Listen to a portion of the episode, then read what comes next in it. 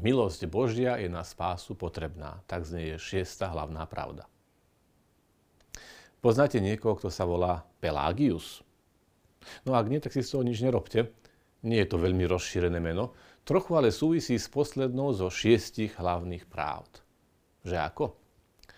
Okolo roku 384 prišiel do Ríma istý mních z Británie, ktorý sa volal Pelagius, ktorý začal hlásať, že krst vlastne nemá žiadnu hodnotu a nič nemení v živote človeka, pretože tá milosť, ktorú nám má dať krst, je nám daná už v stvorení, v prirozenosti.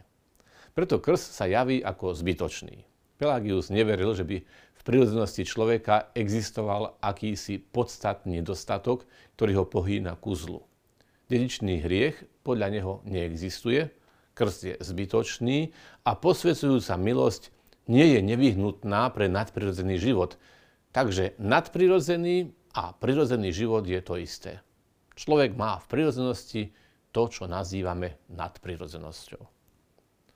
Dôsledkom tejto náuky by ale bolo tvrdenie, že vykúpenie stráca svoj zmysel ako znovu zrodenie zo smrti do života na najvýš je len príkladom povznesenia sa k Bohu.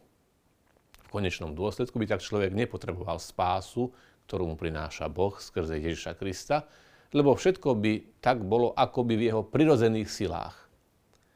Pelagius teda popieral potrebu Kristovej obety a modlitbu vyhlásil za nepotrebnú. Rovnako teda popieral, že by človek potreboval zvláštnu Božiu milosť na to, aby bol schopný dobra a spásy. Na to vraj stačí jeho vôľové rozhodnutie.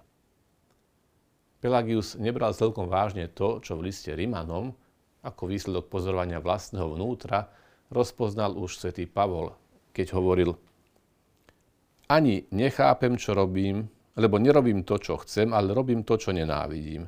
Viem totiž, že vo mne, to jest v mojom tele, nesídli dobro, lebo chcieť dobro, to mi je blízko, ale robiť dobro nie.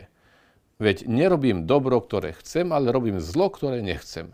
No ak robím to, čo nechcem, už to nerobím ja, ale hriech, ktorý vo mne sídli.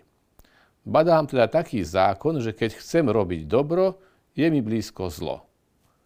Podľa vnútorného človeka s radosťou súhlasím s Božím zákonom, ale vo svojich údoch pozorujem iný zákon, ktorý odporuje zákonu mojej mysle a robí ma zajadcom zákona hriechu, ktorý je v mojich údoch. Ja nešťastný človek. Kto ma vyslobodí z tohto tela smrti? Ale nech je Bohu vďaka skrze Ježiša Krista, nášho pána. Po teologickej stránke Pelágiové teórie vyvrátil svätý Augustín, ktorý vo svojom živote tiež zakúsil slabosť ľudskej vôle a stálu potrebu Božej milosti. Voči náboženstvu, takto zredukovanému na systém prirodzeného čnostného správania bez skutočného duchovného života, postavil svätý Augustín to, čo je vlastné kresťanstvu, teda milosť. Samotná milosť, dobré skutky, aj viera, všetko existuje len vďaka Božiemu daru a jeho pomoci. Je to Boh, ktorý robí v nás to, čo dobré robíme. Všetko naše, závisí od neho. Po páde Adama Boh mohol nechať ľudstvo na pospas zatrateniu, ale jeho nezaslúžené milosrdenstvo dáva spásu, bez zásluhy, ktorá by bola získaná len našou spravodlivosťou. Milosť Božia je teda ku spaseniu nevyhnutne potrebná. Na túto tému mi ostala v pamäti jedna veľmi milá príhoda. Pred takmer troma desaťročiami som spovedal jedného asi 10-ročného chlapca. A pri spovedi, keď už som ho napomenul, aby sa dobre učil a poslúchal rodičov, tak som sa s ním pustil do reči. Ty by si istotne chcel byť dobrý chlapec, aby ste vám mali radosť rodičia a aj pán Ježiš. Opýtal som sa ho a on, áno, oče duchovný, odpovedal. A vieš aj, čo by si mal robiť a čo by si zasa nemal robiť? Podpichol som ho trochu. No ja viem, ja sa aj snažím, len sa mi to nie vždy darí. No ale prečo sa ti to asi nie vždy darí? Nedal som mu pokoj. A vtedy on na mňa pozrel svojimi peknými modrými očami a nevne povedal, no čo duchovný, ja si myslím, že je to pre ten dedičný hriech. Na to som mu mohol povedať len, presne tak, chlapče, máš pravdu. Vlastne si pochopil všetko.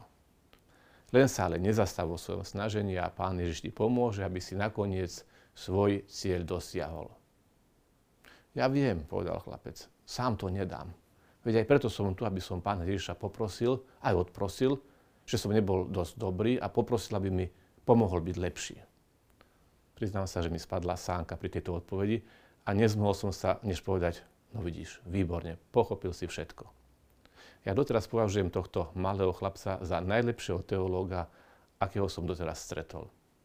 Ten by strčil do vačku svojou úprimnosťou aj takého Pelágia.